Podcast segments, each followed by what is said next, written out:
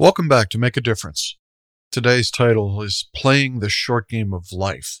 My dad, he's a golfer, and he works on his short game a lot.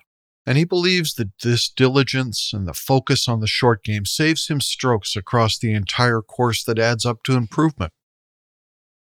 I don't disagree with him, and the attention to details matters in all walks of life. But today's quote by Nelson Mandela really asks you to think about the balance of things, and he states, there is no passion for playing small, in settling for a life that's less than the one you're capable of living.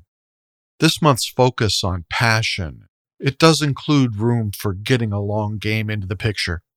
Passion is the energy that provides you the drive to keep in the game over the entire length of the course. In this instance, if you settle for only the details, you are missing the part of life that shows you where you want to be over the long haul and gives you the fuel you need to get there. Are you settling for a life that's less than what you're capable of living? That's what I'm thinking about today, and I'll see you tomorrow.